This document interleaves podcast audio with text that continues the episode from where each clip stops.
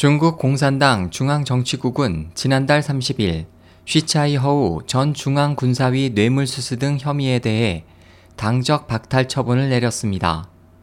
이와 관련해 그와 보시라이 전 충칭시 서기의 관계가 화제가 되고 있습니다. 지난 1일 니우레이라는 아이디를 갖고 있는 한 블로거는 쉬 씨와 보시라이의 관계를 보여주는 사진을 웨이보에 게시했습니다. 보시라이가 실각하기 6일 전인 2012년 3월 9일 제11기 전국인민대표대회 제5차 회의에서 촬영된 이 사진에서 쉬 씨는 보시라이의 손을 잡고 위로하는 모습을 보이고 있습니다. 게시자에 따르면 당시 이 행동은 베이징 당국을 놀라게 했고 회의 후 쉬 씨는 이에 대한 상황 설명을 요구받았지만 무사히 피했습니다. 쉬 씨는 보시라이의 중요한 정치 동반자이자 지지자로 알려져 있습니다.